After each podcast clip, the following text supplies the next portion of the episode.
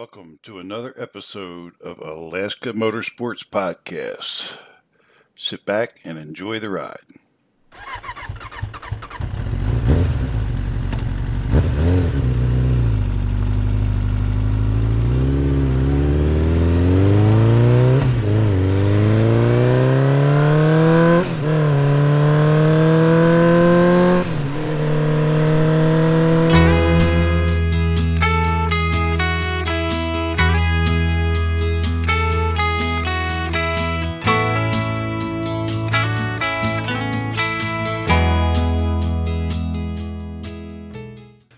Welcome back to another episode of Alaska Motorsports Podcast. Uh, I have a guest with me this evening, Sergeant Mike Potter out of the Fairbanks office. He's going to talk to us about hunting and the do's and the don'ts that we should know before we go out in the woods hunting or ATV riding. We had back and forth emails trying to get this thing squared away, and there's been a lot of questions that have come up and some ideas. So we're going to get started there. Welcome, Mike. I appreciate you taking the time and thank you for what you do. I know the wildlife up here is abundant, but we still have to protect it. Well, thanks, Mike. I appreciate that. Happy to be here and answer any questions. All right. At any point, if you need to elaborate on anything, you know, feel free to do it as you wish. Uh, so let's move on to the questions. Uh, a lot of these questions, believe it or not, came from my coworkers. A lot of us are hunters, and we were going around asking each other, and this is what we sort of have come up with. So, question number one: What do you do if you shoot an animal and it runs onto like protected property, like it runs onto the native corporations or it runs onto private property? What can you do about that? Well, we we actually have that circumstance arise fairly frequently ideally the best thing is to avoid that situation. I mean if you're going to be hunting probably want to be in an area where it's not likely that that's going to occur unless you've already gotten permission from the landowner to be on their property because obviously you know once you shoot an animal it, it may go some distance before it dies so that's going to be a potential. And you know, if you don't have permission to be on property, that's trespassing. You can't enter somebody's property without their their permission. Potentially, it could be a criminal act. If that happens, you should probably just contact the wildlife troopers or the state troopers in the area, and we can try to reach some resolution of that between the the property owner and the hunter. Uh, we do that frequently, but again, you ideally you try to avoid that situation when you take the animal. Yeah, yeah. Oh, that that actually makes sense. Um, I know a couple times I, I used to hunt up along the pipeline, and I found out that the the property lines are, are so close to each other that I never knew wh- whose land I was on. And I understand there's a app that you can get now that you it actually shows on the GPS that shows property lines where you are. Um, I don't know if that's true. I haven't tried that yet, but I understand that there's one out there. But it's it's one of a lot of these questions are coming from the fears that I've I've developed over the years. On to the next question.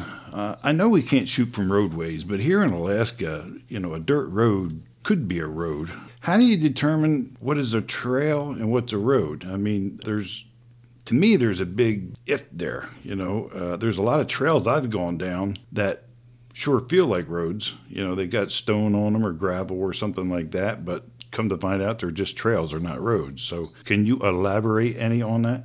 Yeah, sure, Mike. So, in Alaska statute, the or regulation, the a highway is defined as the drivable surface of a constructed roadway, and that's that's the definition of highway that would that would apply to shooting on, from, or across a highway, that particular regulation. So basically, if it's a constructed road, like a road that has been built for vehicles to travel on, it, it counts as a highway, in that, or at least for the purposes of that restriction. So for the most part, ATV trails and that kind of thing aren't really constructed. They're just there because people have used them in other words, repetitive use that leads to the establishment of that trail. So they wouldn't really count for for the most part for uh, for a highway, but any constructed roadway does count. So you know, a logging road or a very simple road. It doesn't necessarily have to be a paved road with a street sign on it to be considered a highway. Yeah, uh, and you mentioned street sign. That was one of the things that uh, a coworker had brought up. He he thought that the answer was if it had signage on it for speed limits and stuff like that, or it's named, then it's a road, not a trail. No, that's not the case. Definitely not the case. So it, okay. yeah, just anything that's constructed, and basically, if you can see that uh, some entity, whether it's private or public, has taken some effort to build a road there for people to travel on, then that's a road, that's a highway, and you shouldn't be shooting on from or across it. Okay. But if it's just a ATV trail or some trail that's established merely by use, that that would not count as a road. Okay. All right. So here's one of the questions that you actually educated me that uh, shooting from your machine, I myself lean over my machine, literally have leaned across the hood to stabilize my gun uh, before I make the shot, and I understand that that's not legal. Yeah, so you shouldn't be shooting from a motorized vehicle for the purpose of taking game. There are some exceptions to that in particular parts of the state or in game management units, but for the most part, you, you certainly shouldn't be on a vehicle that's propelled and shooting from it. You also shouldn't be shooting from a, a vehicle even when it's stopped, other than a boat, generally speaking. If the boat has stopped all forward motion gained by gained by its power, then you can shoot in some GMUs, but uh, not in all of them. So generally speaking, it's probably if you want to make sure to be following the rules in all parts of the state, you just shouldn't be shooting from a vehicle. You really need to look into your particular regulations in the particular area because there are a bunch of exceptions to that. So yeah, that's it's funny you bring it up because that was one of the things I wanted to add in here tonight is that the hunting regulations. I mean, you guys print a Bible out there. Basically, it's it's thick book, and every area has a, a different set of regulations for it. Like I I've learned that up by Tok and Chicken an area that it's basically any bull. But so that would eliminate your 50 inch or 54 inch requirements. Is is that because there's just more bulls up there and they're just trying to thin the herd out, or is that that way every year? You do you know, Mike? Uh, I do. So the best way to put it is uh, the various bag limits, which is what what defines what a legal animal for that season is. Uh, the various bag limits are arrived at by the primarily by the board of game process. So that that's a essentially a political process in Alaska. So our regulations are determined by the board of game. The, there's input received from various advisory committees around the state. So every region of the state has an advisory committee or an AC made up of locally elected citizens who make recommendations on proposals for changes to the fishing game regulations, hunting and fishing regulations, and uh, then ultimately those are decided by the board of game whether they're going to take up or add a new regulation or make a change to regulations. So that over time that has resulted in a fairly complicated set of regulations around the state and uh, it varies from area to area and they do change over time. So you know what is legal today or this year may not necessarily be legal next year because the regulation may change. And it is there is no doubt that the regulations in alaska are fairly complicated but keep in mind it's a very large state and uh, there's a lot of different sort of customs and in parts of the state where methods and means are traditionally varied, you know, use different different ways of doing things. So that that's also plays a part in that as well. And also in Alaska, our natural resources are very important to I think the citizens of Alaska. So take it pretty seriously, obviously. And it's one of the few places in the country where our natural processes are still basically determined by by natural well by nature itself. So, in other words, we we still have predator populations here, which have a large impact on the game populations, and unlike a lot of states where they really don't have natural predation, only source of predation is is hunting. So, their hunting regulations are probably tend to be a little bit more free and open there because they uh, have less concerns about over harvest than we do here. But all that kind of a roundabout way of saying, yep, our regulations are pretty complicated here. You do need to pay a lot of attention to the regulations because of that. Uh, that is mostly due to the, the process by which our Constitution uh, determined, has determined that we come up with these regulations. It, it's basically a meant to make sure that the, the people of Alaska have a say in the way the regulations are. Good. That's. I'll tell you what, Mike. You've been educating me since we've been uh, corresponding back and forth. You've been educating me. That's for sure. I know you can't shoot an animal as it's swimming. About two years ago, my wife and I, while we were camping, we came across the bull moose that was swimming across the lake. And I got to thinking about it. You know, I know you can't shoot while he's in the water, but at what point when he comes out of the water, you know, or is there like a 20 foot mark or is there 50 foot? I, I, I looked, I couldn't find anything in the regulations. This animal was safe at the time because there was no hunting season, but I, it's just one of those questions that come up if we got boaters out there that were listening. I'm just real curious. Yeah, sure. So in most of the state, you can't, uh, you're not allowed to take uh, swimming game. So, and it just says swimming. So basically, anytime an animal is swimming in the water, it isn't necessarily that it's in the water; it's just that it's swimming, and that's that's a fair chase principle. They're, they just don't want people to. You want to, the animal have a fair chance to to get away, I suppose. So. So for the most part, they won't don't want somebody to you know just drive right up to an animal that's in the water swimming with a boat where it can't get away, can't defend itself. Yeah. So, but once it's not swimming, you know, it's standing on the bottom and it's in the water, it is legal to take it. And again, under most uh, most of the regulations um, or the general regulations, anyway. Uh, although I would say it's not generally the best idea to shoot a moose or something that's partially in the water, just because their natural tendency is probably going to be to try to try to escape once they've been shot or shot at, which means they may go out further into the body of water, and you may have to try to either retrieve it or I mean, if it's in a river or something, it could just float away. So obviously, it's probably not the best course of action unless you really like swimming around with a moose to try to try to wrangle it up onto the beach. And there are parts of the state where it is legal to shoot swimming game, particularly out in western Alaska. Uh, that's a considered to be a traditional method out there, and in places there you can't actually shoot caribou swimming across or swimming in the river. So. To add on to that, let me ask another question. You are not, because I mean, it would be cruel, but you are not allowed to take the boat and like coerce the animal to the beach, chase it, or anything like that, right? I'm, I'm sure I'm correct on that. That that would just be wrong.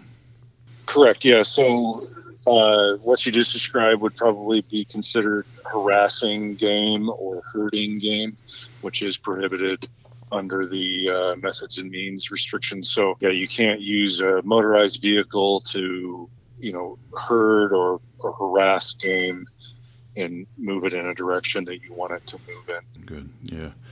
That, like I said, that would just be mean if you were able, or if you were able to push uh, an animal onto the beach so you could shoot it. That would just be unethically. Um, so let's talk about some ATVs. Um, I know that's what this whole thing typically is about. I mean, every hunter in Alaska typically has an ATV or UTV or some type of truck or hunting buggy or something. And uh, so I understand that there are different weight limits depending on where you are, on what type of machine you have, and is that a dry weight or is it a wet weight when you're loaded? Is it include the trailer? I mean, there's a there's a, this is a big category here. You know, uh, can you elaborate any?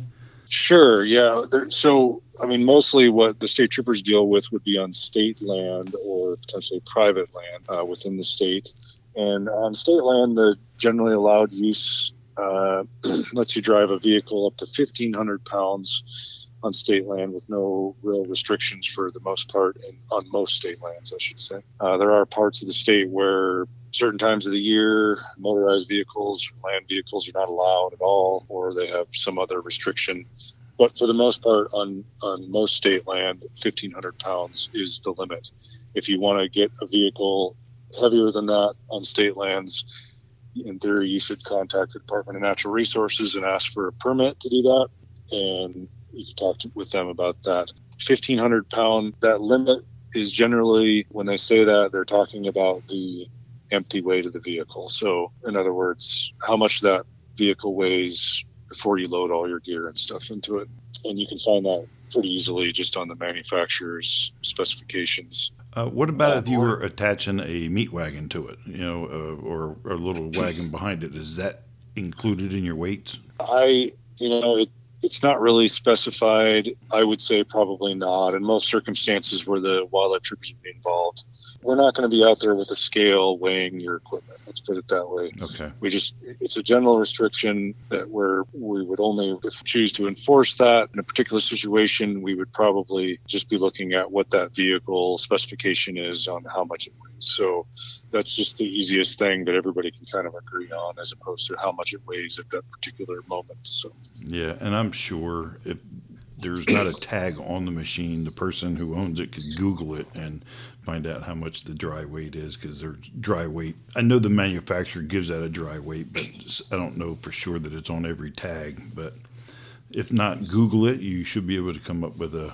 dry weight of the vehicle. Yeah, and most most uh, ATVs, the you know your your typical ATV, whether it be a six wheeler or a four wheeler, most of them are well under fifteen hundred pounds. Uh, some side by sides are under 50, 1,500 pounds. The bigger side by sides are often over 1,500 pounds. So. Okay. The uh, I've I've also noticed, you know, I, I do a lot of off road riding. Uh, I'm doing a lot of on road riding too, but some machines have a tag, a registration tag on it. You know, it says Alaska something. I don't remember. I want to say it says land management or something like that. And then obviously, I don't have any on my machines. Can you educate me a little bit and my listeners on this? Sure. Uh, it's just a registration, and you can register. Snow machines are required to be registered in Alaska, and that is um, really essentially what that comes down to is is a tax system that pays for things like state trails and and loading docks and that kind of thing for snowmobile use. Essentially, ATVs are not required to be registered. So, so you may see them on some ATVs. I think there was a time when Department of Motor Vehicles would register an ATV if somebody wanted it to be registered. I'm not sure if they're doing that anymore, but it's in any case, it's not required. Some people might want to get it registered just so that there was some sort of a easy way to report it stolen or something like that. But for ATVs used, you know, in the normal way that they're used, which is off-road use, uh, they're not required to be registered. Okay. Yeah, I, I, like I said, I've seen some of those tags, and I've always wondered if I was breaking the law when I've seen it. But nobody is, you know, the typical uh, person that you're going camping with, he's got it on his machine, and he says, "Oh, I, I bought the machine with it," you know. So uh, nobody knows. I have not been able to really get a good answer on that one. But one of the big debates that I've heard around the water cooler, in this one here, I've heard people say that I was in a non-motorized area, but when I shot my moose, I couldn't carry it out, so I was able to go in with my ATV and drag it out, or or whatever. And I understand by what me and you were saying that that's just not legal. No, if it's non-motorized, it's non-motorized. Uh, and there's there's lots of those around the state. Uh, efficient, well, the you know there's various different special use areas that have been created around the state, and some of them are, do not allow motorized land vehicles. Some of them don't allow any kind of motorized vehicles. So they they vary from place to place. So you should always you know look at that before you go somewhere. But yeah if you're if you're in a non-motorized area where you can't use a motorized land vehicle or something like that just because you shot an animal and it runs in there does not give you a legal reason that you can now use your motorized vehicle. And the wildlife troopers definitely take that kind of thing very seriously. It is not uncommon for us to seize moose or animals that have been taken and transported that way. And In particular, we often will seize vehicles that have been used to transport game unlawfully in areas like that. So people will potentially lose their vehicles to the state, which is obviously not what anybody wants. So definitely you want to pay attention to that. Yeah. That sort of restrictions. And, and and I guess that actually for most of your hunting regulation, for most of your uncompliance to hunting regulations, you guys are capable of doing that as well. You know, taking the motor vehicles and the game and the weapons and such. Am I correct? Uh, correct. Yeah, we, we can and do seize both um, game, which is uh, unlawfully taken game is actually it's a crime to possess that in Alaska. If you've taken an animal in an illegal manner, it is an additional crime for you to possess that animal unless you're you know immediately on your way to turn it in to a law enforcement officer or something like that. So if somebody has taken an animal illegally, we are going to seize it. That's just pretty much the way it is. That that will be donated to charity or somebody that's going to use it. Vehicle is we have the authority to seize equipment used to commit crimes, which we don't we won't necessarily do that in all uh, scenarios, but we do that from time to time. It generally is done in more egregious cases, though. Yeah, that's that's one of the the things that always scares me if I'm out there and I've done something wrong. I don't want to lose all my stuff, you know. But I mean, the law is the law. But for example, if I'm out there and I, I lean across my machine to take a shot, violated the law, but is it really justified confiscating all my equipment? I know you probably can, but sure. And like I said, we, mostly we, when we seize uh, equipment, it's it's in more egregious cases. I, you know, I, I, I wouldn't want to go into exactly. There's no really there's no set time when we would or would not. But typically that happens when it's a very it's a very serious crime has occurred or in a case where it's something that is continuing and the only way to make someone stop committing these violations is to take the asset away from them. So yeah hit them uh, in the uh, pocketbook that's where it typically counts you know? Yeah or or just take their method of committing the crime away yep, from them. yep, that's yep, kind of what um I, I get asked all the time. You know, we're we're here in Alaska, and every all of my hunter buddies that live down in the lower 48 always ask. You know, they want to know the hunting tips and all that, and I I have always told them that for them to come up, the best thing for them to do is to actually go through a guide because guides are better at taking them, putting them on the game, making sure they're legal, and all that stuff. I fear bringing my cousin up and we go shoot a caribou and he hasn't got all the tags or all the permits and he's hunting in the wrong area or something like that. Would that put me at risk or just basically him? I'm the Alaskan licensed hunter and he has an out of state license with us. Would that make me illegal depending on what he did? Well, generally speaking, probably not. I mean, you're talking, there could be any number of things, but, you know, uh, as a non resident, it's more expensive for him to hunt here. His, his license and tags would be far more expensive than yours. And of course, as a non resident, there are some species that he is not allowed to hunt in Alaska without a guide brown bears, sheep, and goats.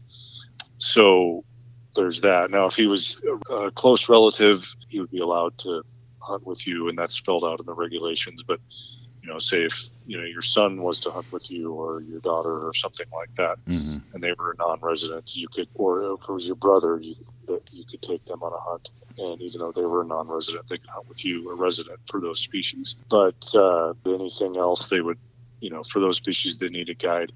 And if they had committed a violation, and if it was something simple like you know they failed to validate a harvest ticket or something like that. Uh, it's just a bailable citation, and no, it's not going to reflect on who's with them. But sometimes in very serious cases, say somebody took a moose in a closed season and then they wasted the moose, so it, it was wanton waste. That is probably going. It is potential that even though you were just there. It's just like a bank robbery, you know. If you if you go into a bank with your brother and he holds the place up, you may be a little bit more involved than just being there. You see what I mean? The yeah. seriousness of the crime could could end up getting somebody in trouble. But so obviously, everyone involved should be, you know, trying not to break the rules and uh, trying to keep each other out of trouble. yeah. Okay. Um. So I'm gonna I'm gonna start talking about one of my pet peeves. I go dip netting almost every year and I do a lot of off road riding. And I see these huge ATVs with six or seven people on it, you know, and a nine year old driving a thing. Besides it being unsafe, I mean, that can't be legal.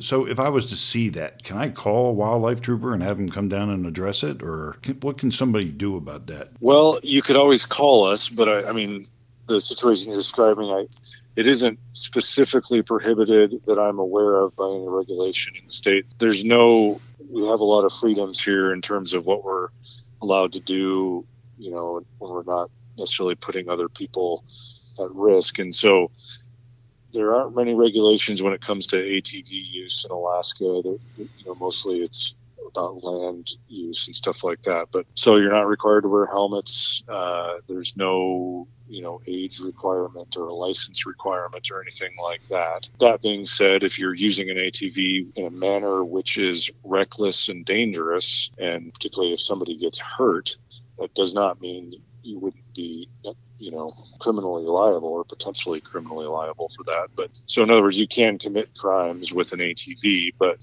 it's not like the uh, motor vehicle code on the highway there are very few specific regulations regarding atv use that you know spell it out for people what they can and cannot do so basically people should you know it's it's on them to to use that machine in a safe and responsible manner. And just like anything else out there, I guess if you, you use it in a manner that's really dumb, you may actually be committing a crime. The one thing that carries over from the highway code is into the ATV use area with DUI. Um, you're not allowed to, to operate any motorized vehicle in Alaska when you're intoxicated. So, so even though there's no open container law, um, it, you shouldn't drink and then drive an ATV. Uh, you could potentially be arrested for that. So, yeah, okay. Well, I've been asked this question, so I'm going to bring it forth. So if I'm on a trail riding, let's just say it's middle of summer, and a black bear comes out and tries to attack us, or it's a moose, or I can't really think of any other animal, but it's decides to charge us. Uh, I, I, know we're allowed to take the animal, but are there any rules or regulations like we need to stop immediately, not move the animal, call you guys? Can you tell us what the actions there would be? Uh, what you're talking about there is is a Alaska regulation that is called Defense of Life and Property. So it we'll commonly refer to that as DLP, just in the lingo of defense of life and property. And it just allows uh, people in the state to take game in defense of their lives or their property uh, or somebody else's life or property. And in other words, take game outside of the normal seasons and bag limits, like you described. Maybe it's in the middle of summer and there's no open hunting season, but this animal charges you and, and tries to kill you or something like that. Or it could just be as simple as, you know, a moose comes into your yard in the middle of winter and starts stomping on your dog for no reason. Those that's your property and you potentially kill that animal to save your property. But there are restrictions to that as you alluded to. Mostly you, you can't take I mean, there's several restrictions, I guess, and and primarily you have to exhaust all reasonable avenues to you before you kill the animal. In other words, if there's a bear that keeps getting in your trash and you just shoot the bear without trying to put your trash in a more reasonable place, you know, if it's just sitting out on the curb and not in a can or something like that, then that's not going to fly as a as a defense of life and property. It's not not going to be legal. But if you've exhausted all reasonable efforts and you you know you've really tried, you know this animal's damaging your property, then you're probably going to be end up being legal to for a DLP. And the other thing is, I think when people talk about DLP, one of the things they commonly forget is that if you're you know, if an animal is aggressive and you feel like you're in danger, you, you might need to shoot the animal. The first thing to think about is, is the season open? I mean, a lot of people will shoot an animal and call the troopers and say, "Hey, I had to kill this thing, and uh, where, you know, how do I turn it in?" And the first question we always ask ask is, well is the season open and can you just legally harvest the animal anyway so you know if you're out traveling and the season's open and you have the proper tags and a hunting license then if a bear charges you and the season's open and you take the bear then well you just had a successful hunt instead of a a DLP. But so just try to keep that in mind. And then, of course, if you do kill an animal under the DLP regulation, that animal is going to be the property of the state. We're gonna the troopers need to know about it, so you need to inform either either the Alaska State Troopers or the Department of Fish and Game, and you'll have to probably going to have to salvage the animal. So if you shoot a bear, you'll have to salvage the, the hide and the skull. If you shoot a moose or something like that, you'd have to salvage the edible meat. And uh, then the state is going to take possession of that. We're going to investigate it mostly just to make sure that it was legitimate in terms of being a defense of life and property taking and that it wasn't just somebody that well that wasn't following that particular set of rules. Mostly when people report a dlp it, the vast majority of those are legitimate or they're investigated and found to be legitimate. And uh, all you have to do is fill out a fairly simple form. Fish and Game wants to know the circumstances of that, so they have people fill out a, maybe a 15 minute long form so they can kind of keep track of why these things are happening so they can try to adjust you know maybe they have a, a problem area or you know it lets them know about animal behavior a little bit the kinds of activities that lead to those sorts of interactions but so if you do a dlp you need to contact uh, the department of fish and game or the state troopers to report it. You need to salvage the animal and you're probably going to have to fill out some paperwork but it's not very challenging or difficult. It just takes about 10 or 15 minutes. Okay. All right. So I know a lot of my listeners, and myself included, I'll throw a tent in the, on the back of the side by side, and I go in there and go camping uh, right in the hunting area. Is there any regulations that you can think of that would apply if I'm camping with my four wheeler while I'm hunting type thing? Can you help me out there? Yeah, sure. Uh, there's, um, for the most part, on state land, there are really very few restrictions on that. The only one really that would come to mind would be there's a 14 day limit on, on occupying a particular spot on state land. So you can camp pretty much any, you know, for the most part, anywhere on state land. There's some areas that might, like a state park or something, might have some restrictions, more additional restrictions there. But for the most part, state land, you can camp really anywhere you want, and you're you can occupy that spot for 14 days, and then need to move to another spot. So so keep that in mind if your plan is to set up your equipment somewhere and like ahead of the hunting season and leave it out there for a few weeks, then come back and occupy it during the hunting season. You're you're going to be in violation of that 14 day rule uh, potentially if you leave it there long enough. So that's something that people do a lot. Uh, they set up their camp and then basically to keep anybody else from using that spot, they set up their camp long ahead of time. Mm-hmm. You're not supposed to do that. Other than that, there are very, very few restrictions. You can pretty much camp where you want. I know common sense always comes into play, and I'm sure you find out that common sense does not come into play. But camping and hunting with alcohol is absolutely a no-no. I don't even have to ask you that. I'll just tell my listeners you can't be doing that. Well, I mean, I would say that yeah, particularly use of firearms or or you know hunting implements like that, a firearm or a bow or a crossbow or something like that, with while you're consuming alcohol is not only a, not a very good idea. It's you know obviously unlawful, but I don't want to over you know make that sound like you can't have you know some exactly, beers after yeah. the long day of hunting and when you're in camp. That's obviously not not prohibited at all. So. Yeah. But yeah, uh, using a firearm while intoxicated will that's a that's a serious crime. Yeah, yeah, I, I figured as much. That's why I made that statement. I, I grew up on the East Coast hunting deer before I moved out this way, and I know with deer, the bucks, you know, the first year, maybe the second year, they'll have spiked horns, which you know just tells me that they're young.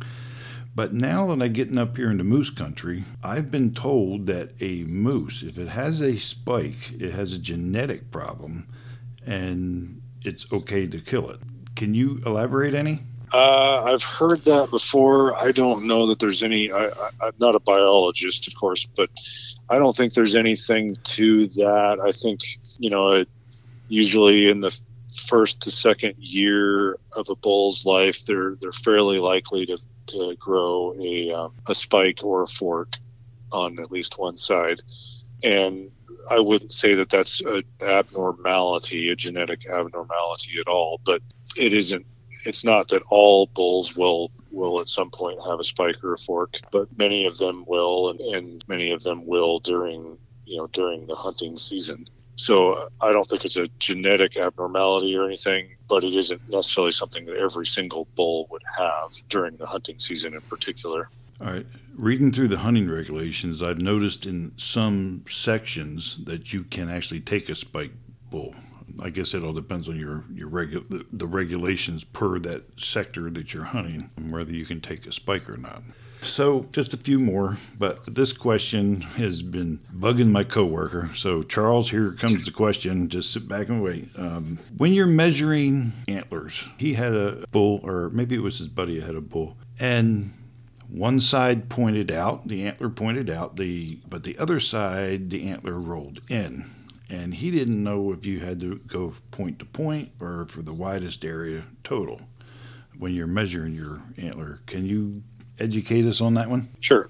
Um, so yeah, the when we measure antlers, it's measured. First of all, it's it's perpendicular to the axis of the skull. So in other words, it's measured directly perpendicular the opposite direction as the way the skull is oriented, and then it's measured from the widest point to the widest point. So you know, in other words, the widest point on the left all the way to the widest point on the right. And uh, and so when I say perpendicular, I mean we don't measure across at an angle from say the widest point on the left say is at the rear of the antler and the widest point at the right is at the front of the antler. We're not going to measure an angle across the head. We're going to measure at a perpendicular angle and, and determine the widest point on each side. Yeah, that's a, that's and, a uh, factor uh, I didn't even think about going perpendicular because maybe if you went from the back to the front, you could probably get your your measurement. Ex- exactly, you're going to add you're going to add distance there, but but yeah, it, it is the, from the widest point to the widest point. So we have to determine that's on us to determine what is the widest point and then how to measure that. And sometimes it's a little awkward because you know the, the antlers are an unusual shape, but mostly it's not too hard. It's just the you know widest point on the left to the widest point on the right. If it's not close, then it's not very difficult, you know, to say oh that's a legal bull or not. But if it is close, then uh, sometimes that requires a little bit of, um, you know, setting the antlers up next to a wall or a board or something like that, so you can more easily see what the widest point is. But yeah, if the if the if the points or the tines turn in at the top, um, that isn't, you know, we're not going to measure from the tines if they're if they're not the widest point. So, bringing this thing to an end here, Mike, any tips that you can give this old hunter or give the listeners out there? Is there anything that you want to get out to our listeners that uh, you think is important that everybody should know?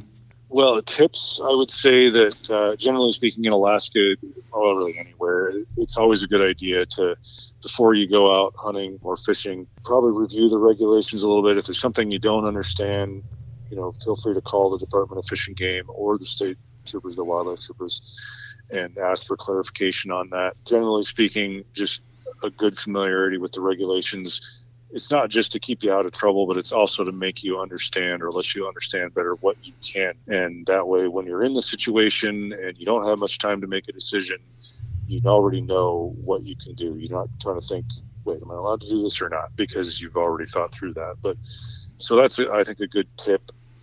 Uh, and what was the other? You had another question about that too. Yeah, the uh, is there any information that you want to get out to the listeners? Is there any trends or anything going on out there that you would like to get out there to the listeners? Uh, sure. I, I, I in terms of a trend that I see in, in something that's happening a lot with these guys, or something that right know. with violations in the field. Yeah. Uh, I would say something that a lot of people do now is they carry wireless communication. They, they carry radios or cell phones or satellite text messengers or satellite phones, and and people should understand that you can't use those to take game. So you know you can't talk on your radio and tell your buddy that there there's a moose down there in the valley below him and have him go and shoot it. And you can't likewise you can't use a cell a cell phone to send that message or or a satellite messenger or sat phone. That is something that that is interesting. I mean, it makes sense. I never even thought that that would be occurring, but I'm sure it does. It, it, seems like it is occurring increasingly frequently, and and yeah, it is illegal. And I'm, I'm not sure if people fully understand how illegal it is. It definitely can get people in a lot of trouble. And the other thing I'd just like to say is people should feel free to call Department of Fish and Game and the wildlife troopers if they have questions. A lot of times I, I talk to people and they, they tell me that, well, you guys are busy. I know you're busy and I, I don't want to bother you. So I just didn't call to ask. And sure, we're busy, but well, part of our job is to educate the public. And, and honestly, good educated public that knows the rules is going to keep us from being busy so much. So very, very willing to, to explain the regulations to people and then, of course, the Department of Fish and Game has a lot of people whose sole job basically is to explain the regulations to people. So they have public information centers where you can call in and talk to somebody, and they'll they'll explain things to you, what you need to know, what you need to do. And if they don't have the answer, they're probably going to send you to the wildlife troopers. So yeah, always always feel free to call. And uh, if we're super busy and there's nobody available right then, we'll probably get back to you fairly quickly and answer your questions for you. So, to elaborate a little bit, I guess, or to ask a little more on the same question, you know, you work out of the Fairbanks office. So every year when that regulation comes out, do you study the categories and the regulations for the sections that are around you? Obviously, you don't really need to worry about what's happening down in Eureka unless you get moved down there for a weekend or something like that. But I mean, you don't study the whole book in, inside because it sounds like you do. To be honest with you, Mike, because every every question I've asked you, you've come up with a great answer. So it really sounds like you know that book very, very, very well.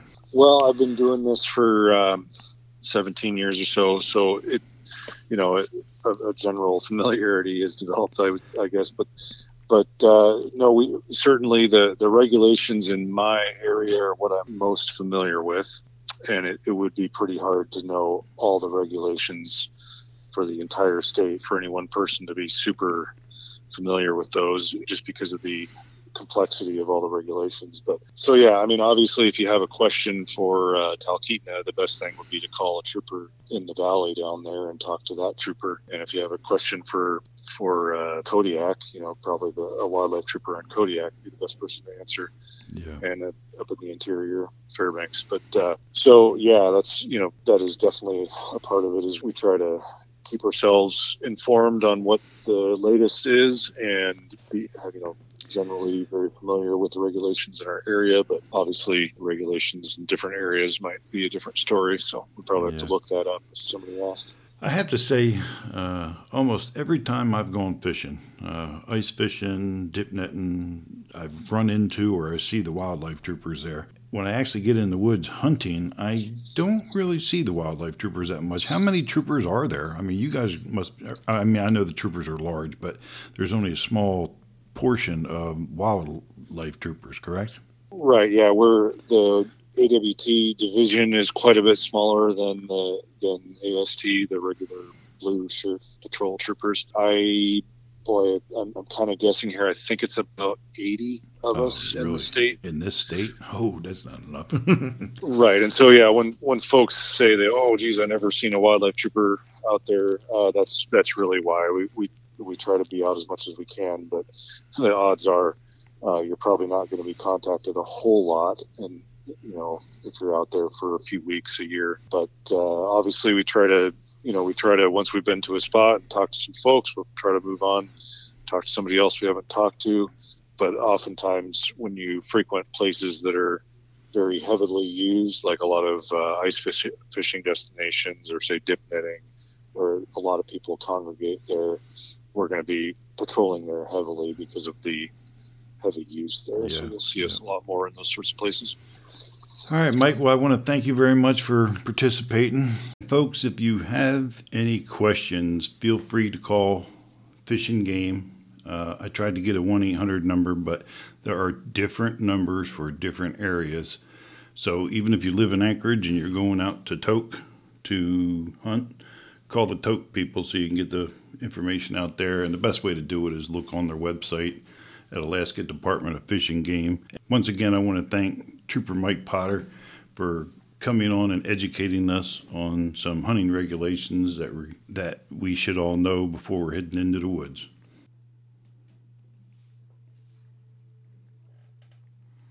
So this brings us to a close of another great podcast. Don't forget to tune in next time. You never know who's going to be my guest or what topic we might be covering. I want to remind everybody to subscribe and to follow us and to visit our website. Donations are greatly appreciated so I can continue to grow and bring great podcasts to you. If you have any questions or ideas for topics, email me at Alaska Motorsports Podcast at gmail.com. And please, always remember to sit back and enjoy the ride.